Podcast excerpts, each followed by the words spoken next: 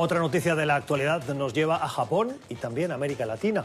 El gobierno de Colombia acaba de confirmar el primer latinoamericano que un gobierno dice tiene coronavirus, ese famoso virus que está afectando sobre todo al sureste asiático, a China muy particularmente, que lleva más de mil muertos y más de 70.000 infectados.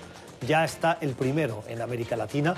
y se han tomado las medidas adecuadas para que no se propague. Vamos a buscar la respuesta de los expertos. Saludamos a la doctora Nuria Lawson. La señora Lawson es doctora, es cirujana general del el Palmetto General Hospital en Miami. Señora Lawson, gracias por estar con nosotros. Hay preocupación, sobre todo porque puede haber países, y pienso en los de nuestra región, que tal vez no están tan preparados para hacer frente a una amenaza como, como esta, como la del coronavirus. ¿Qué tipo de herramientas son necesarias para contener una epidemia si se llega a extender por este continente?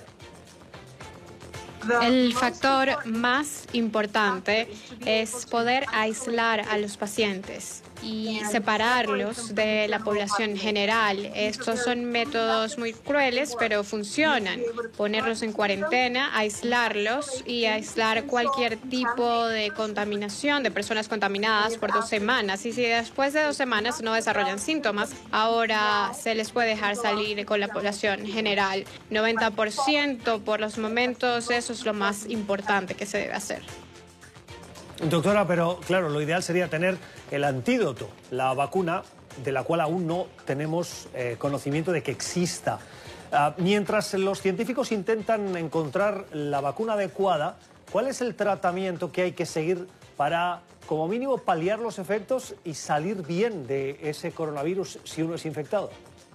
Bueno, necesitas darle cuidado médico de apoyo al paciente, asegurarte que no tengan lo que nosotros llamamos una superinfección. Muchas veces los pacientes tienen infecciones virales con la gripe o resfriado común y luego tienen infecciones muy serias, las bacterianas, su sistema inmune ha sido tocado y no pueden superar eh, esa infección eh, de las bacterias. Así que necesitas darle cuidado médico de apoyo e intentar darle o llegar a lo que el paciente está teniendo, averiguar qué es lo que tiene. No tenemos medicamentos, no tenemos antibióticos para esto. Simplemente es hidratar al paciente y ayudar con sus signos vitales. Son las respuestas de la doctora Nuria Lawson. La señora Lawson es médica, trabaja como cirujana general en el Palmetto General Hospital en Miami. Doctora, gracias. Feliz noche. Muchas gracias.